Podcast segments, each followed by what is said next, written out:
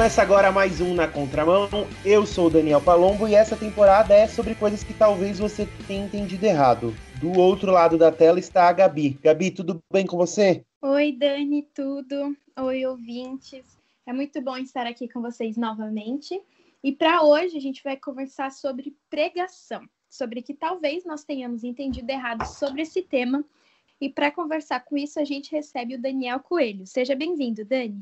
Oi, gente. Boa tarde, boa noite, bom dia. Não sei que hora que vocês estão nos ouvindo. Gabi, Dani, feliz de estar com vocês. Espero colaborar nesse tema aí tão pertinente na vida da igreja. Dani, conta um pouquinho para a gente sobre quem você é, qual o seu ministério. Tá. Eu sou Daniel Coelho, eu sou casado com a Carol, nós temos dois filhos a Sara, de 4 anos, e o Matias, de 2 anos. Moramos em Santo André, São Paulo, Grande São Paulo, e plantamos uma igreja aqui, onde nós estamos até hoje, chamada DOCA 12, do Ministério Sal da Terra. A igreja tem seis anos, fora isso, eu sirvo numa missão chamada Jovens da Verdade, também trabalho em um seminário que tem lá dentro, chamado FLAM, e estou vivendo aqui os desafios né, de ministério em relação à pandemia e tudo mais. Então, acho que é mais essa apresentação mais básica. Nossa, que legal ter você aqui com a gente. Dani, mas entrando aqui no nosso tema, a primeira pergunta assim, é, o que seria ou o que é pregação? Tá. Pregação, é, na minha opinião, ela é uma exposição bíblica. Ela é quando alguém, em qualquer lugar, em qualquer momento, abre o texto bíblico e faz uma exposição de um versículo, de um capítulo, da forma como ele achar melhor. Então, na minha cabeça, quando falam pregação, a primeira coisa que eu lembro, o que eu penso, na verdade, é alguém expondo o texto bíblico. E para você, qual a importância da gente fazer isso? Para mim, eu não consigo, eu não consigo crer no crescimento da comunidade nem no crescimento pessoal cristão sem a leitura e sem a exposição bíblica. Eu acho que sou bem conservador nesse, nesse critério, porque eu realmente acredito que a Bíblia é a palavra de Deus e que ela traduz para o nosso coração toda a essência, tudo que Deus quer comunicar, tudo,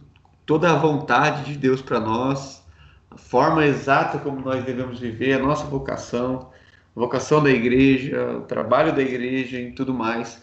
Então, sem a exposição clara das escrituras, a comunidade de fé ela anda para um, talvez até para uma, para uma direção oposta da vontade de Deus, mesmo que ela tenha as programações que uma igreja tem, mas se a palavra de Deus não é o centro da reunião, da comunidade, a comunidade corre esse risco grande de se afastar e talvez ir para muito longe do que Deus tem para ela, porque a palavra dele já não é mais central, já não é mais o que inspira e, e, e, leva as pessoas até o lugar onde ele quer. Então, para mim é muito, muito importante. Que legal isso. Mas às vezes na nossa cabeça da gente, de cristão, a gente pensa que a pregação só acontece dentro da igreja ou só acontece de domingo. A gente prende ela lá. Mas ouvindo você fora aqui desse programa, nas suas redes sociais, a gente percebe que não é bem isso, né? É, a, a gente tem na nossa mente, quando a gente escuta esse termo pregação, a gente pensa logo na reunião principal da igreja, seja no domingo de manhã, domingo à noite, no sábado, e que geralmente é feito pelo pastor da igreja. Quando a gente tem uma programação menor, uma, uma algo assim que não é dentro do, do do templo, a gente coloca aquilo como uma devocional, como um estudo, como um bate-papo. Quando a gente fala pregação, a gente está pensando naquela exposição mais comprida, feito por alguém que tem um conhecimento mais vasto e geralmente dentro do templo e no domingo. Então são uma série de coisas que encaixotam a nossa,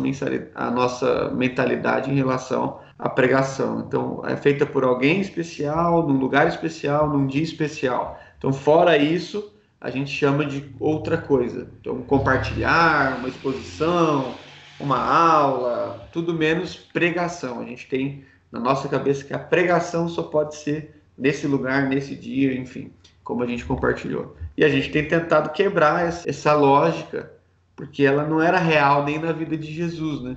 Quando o texto bíblico diz que Jesus pregava, o texto diz que ele pregava na sinagoga, mas na, e aí ele continua, né? Nas praças, nas avenidas, Jesus na praia. Então, para Jesus tudo era uma pregação. Nem próprio o sermão do monte seria encaixado como uma pregação, porque ele não foi feito num lugar de, de ensino, como seria a sinagoga, né? Ele foi feito no monte. Então, a gente teria que até pensar um pouco sobre isso. Você está ligado na contramão.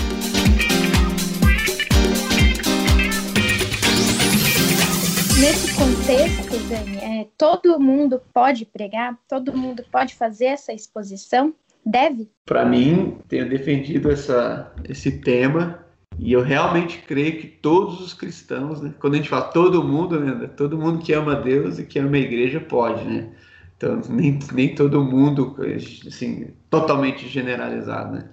Todo mundo que tem um compromisso sério com Jesus deve pregar, deve ensinar, seja alguém com conhecimento mais amplo, sua caminhada de fé há menos tempo, tem menos conhecimento, mas na nossa cabeça, é, eu me apego muito ao texto que, que nos diz que quando Jesus subiu foi assunto aos céus, ele deixou dons aos homens, né? E claramente que esses dons são complementares. Então, na medida em que todos podem ensinar, todos ensinam, a virtude de um é sempre uh, distribuída, compartilhada e alcançada pelo outro. Se a gente coloca só algumas pessoas no dever e no compromisso ou no privilégio de pregar, a gente tira da comunidade uma chance de ser ainda mais madura. Mesmo que aquele irmão, aquela irmã que vai compartilhar em determinado momento tenha um conhecimento menor, menos experiências. Então, a gente acaba avaliando as técnicas e a gente tira, às vezes, da avaliação o coração da pessoa, a intenção dela, o esforço. E que se a gente fosse avaliar como uma família que se reúne em volta da mesa de Deus e um irmão vai trazer uma palavra de Deus para nós, o último critério de avaliação seria o critério técnico. Então a gente avaliaria a pessoa pelo que ela é, pelo que ela representa, pelo amor, pela comunhão. E tudo que ela falasse para nós, dentro da palavra, teria um alcance assim, tremendo no nosso coração, porque foi ela que falou dentro da nossa comunidade, dentro daquele vínculo, e assim a gente cresce. Né? Então a gente tem lá em, em Efésios, quando Paulo ele vai traçando a ideia dos dons e, e, e, principalmente da questão mais ligada à igreja, dos apóstolos, dos mestres, dos pastores. Uma das coisas que todos fazem é pregar. Então, a pregação está na vida do crente. Então, foi isso que Jesus falou, que a gente tem que pregar em todo lugar, para toda criatura. Então, não pode ser só alguém gabaritado que, que estudou para aquilo. Pelo menos é isso que a gente tem defendido. Nesse contexto, a gente lembra e a gente vê que várias igrejas têm um preconceito em relação ao papel da mulher. E hum. nesse contexto de que todos podem pregar e quem ama a Deus e quem está inserido nesse contexto deve fazer isso, como você vê a relação da mulher nesse papel? Eu entendo que, que não só dentro da igreja, mas principalmente fora, né? tem tido uma discussão aí longa em relação ao que se chama empoderamento feminino e tudo mais, a voz feminina, a importância da voz feminina na cidade e tudo mais. Eu acredito que dentro da comunidade, respeitando as denominações que têm as suas diversas formas de, de se expressar, a mulher, ela tem sim que falar, ela precisa compartilhar, porque a, leitura feminina da vida, se a gente for pensar longe de qualquer preconceito e de qualquer tipo de, de, de para que não sejamos mal entendidos, mas se a gente for pensar no feminino e no masculino, é óbvio que esses, essas duas espécies são, são diferentes. Então, quando a mulher expõe a Bíblia, e a gente tem alguns nomes que, que têm feito isso e têm se destacado no Brasil, graças a Deus, ela alcança uma sensibilidade que, que é devido dela e que se ela não ensina, a gente, o homem com aquele olhar mais mais metódico, mais ajustado, entre aspas, assim, querendo entender todas as, as vírgulas, entre aspas, e a gente brigando por algumas outras questões, a mulher traz uma roupagem mais sensível, que também é ah, ah, muito importante para o crescimento da igreja e importante para o amadurecimento da igreja local. Então a gente tem defendido e graças a Deus também na nossa congregação local aqui, a gente tem tido assim experiências ricas, únicas quando nós temos as moças e as, as mulheres mais novas e mais velhas aqui compartilhando uh, que, o que seria na reunião principal, né, que seria no domingo.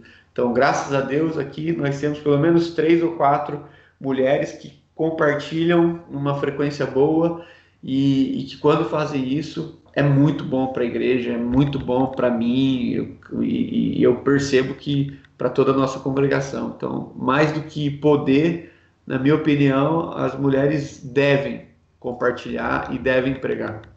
E Dani, para pregar precisa de autoridade. O que seria autoridade? Por que, que a gente precisa de autoridade para pregar? Eu sempre classifico a autoridade em duas esferas, né?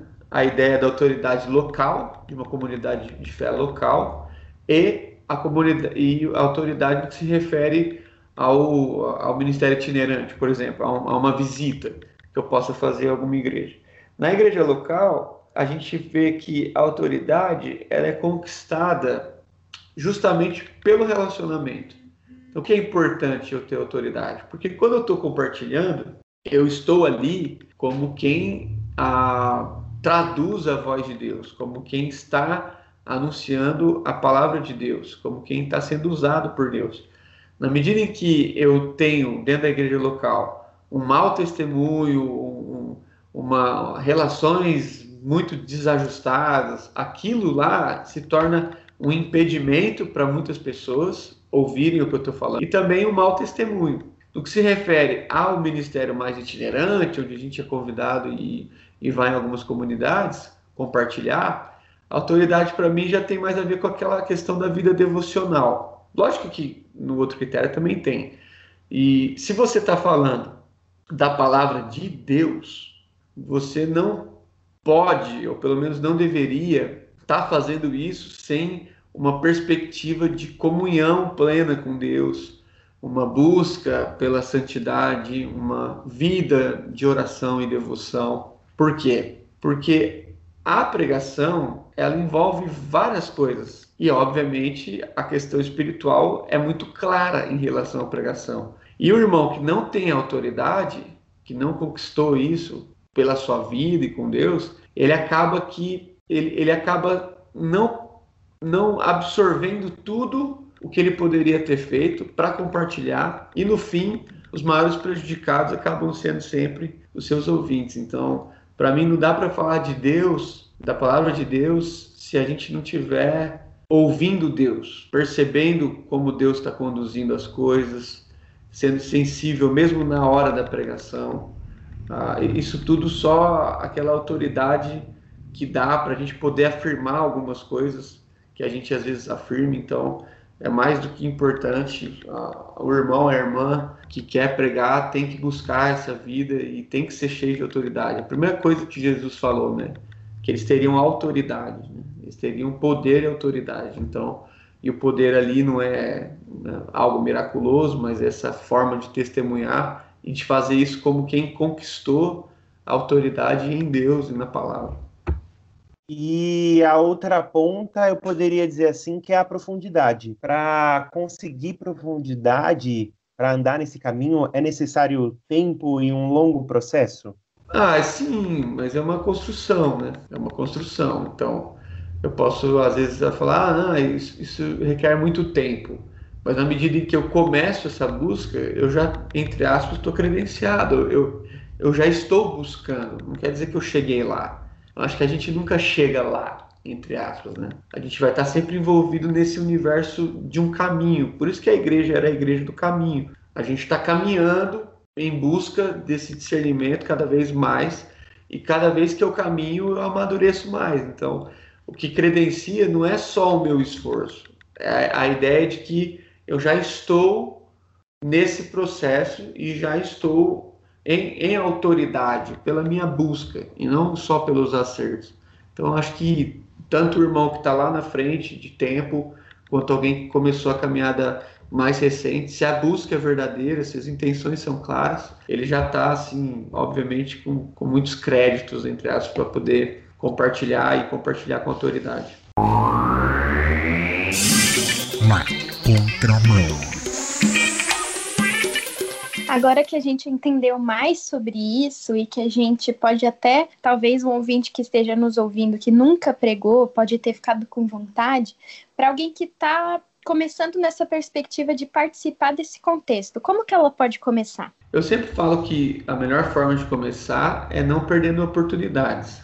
Eu lembro que isso era muito real na minha vida e eu vejo muitas pessoas esperando uma grande chance e não aproveitando as pequenas oportunidades, né? Então, você e eu temos diversas oportunidades de pregar para alguém, de ensinar alguém, de discipular alguém, de lidar com o texto bíblico e expor para alguém. A gente tem a oportunidade de fazer isso para uma pessoa, às vezes para duas pessoas, naquele grupo pequeno, naquele dia que alguém faltou.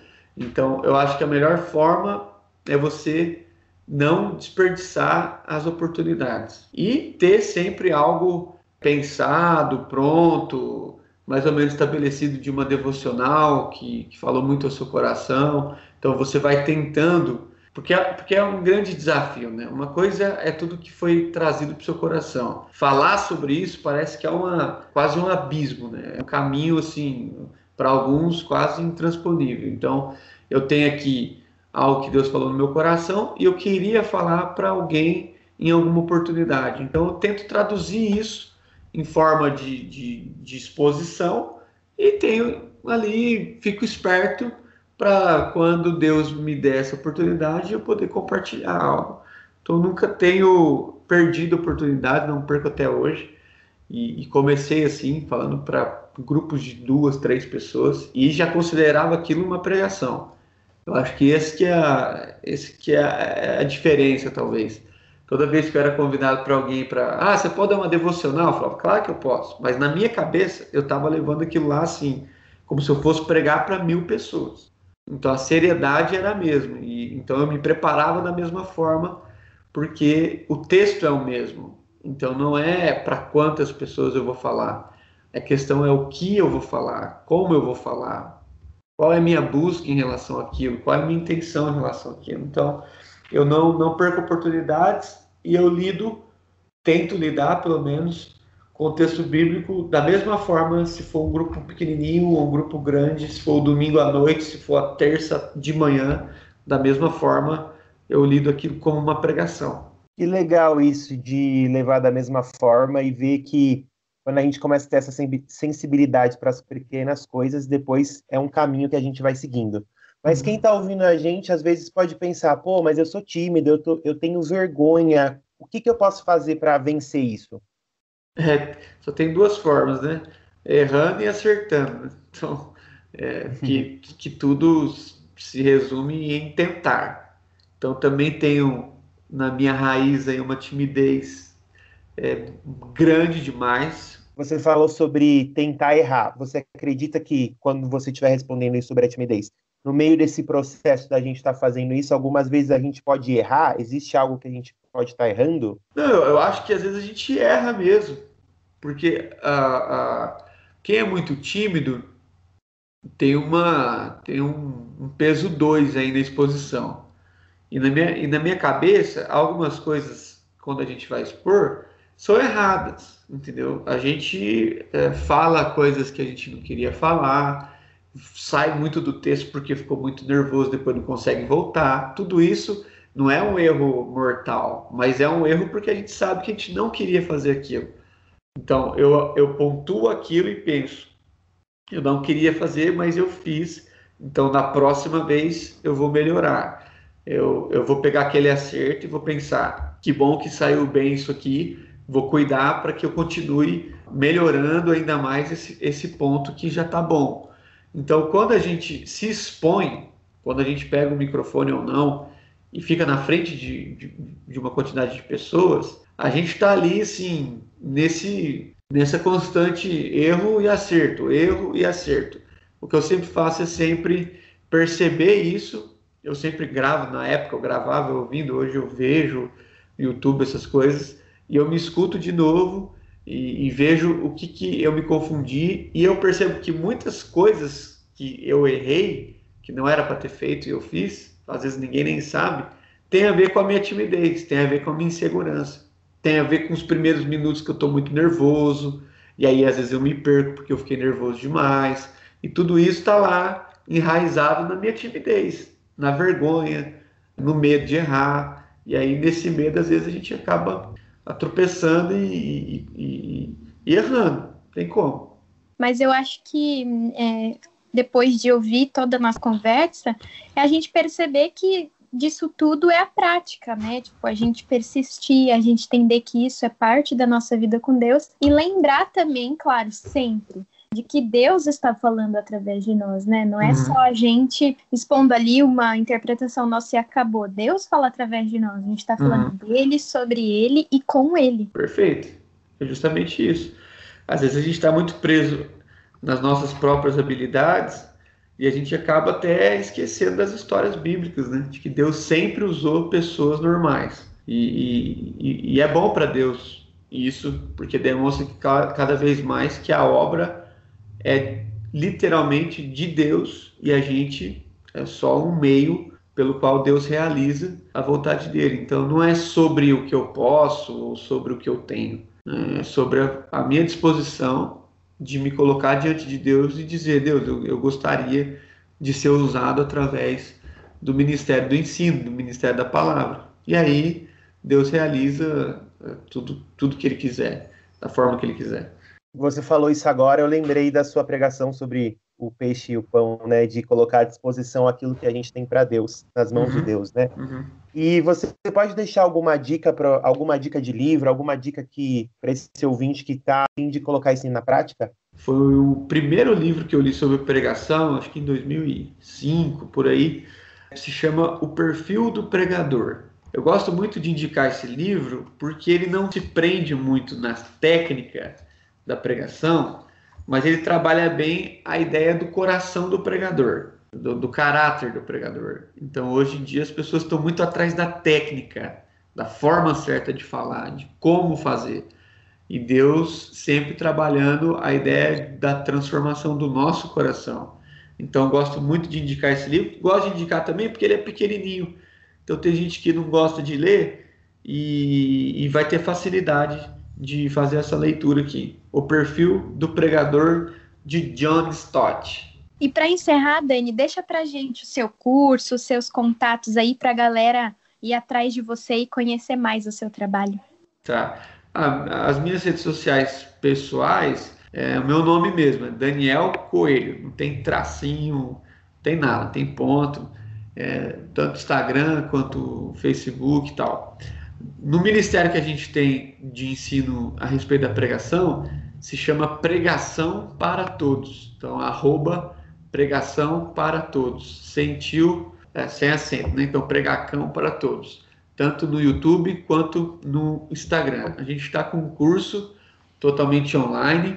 Eu não sei em que momento você está nos ouvindo aí, mas esse curso a gente sempre tem turmas aí, cada mês, cada dois meses então você pode ficar por dentro lá acompanhando a gente. A gente trabalha desde a do, da escolha do texto até a pregação, mostrando para os alunos, né, para os amigos, todos os passos, as perguntas que a gente tem que fazer, os caminhos, falando sobre introdução, sobre conclusão, sobre a construção inteira do sermão e, e, e como isso se aplica em algumas metodologias. Então, se você está ouvindo, gostaria de estar com a gente, fica à vontade, é só buscar a gente nas redes sociais.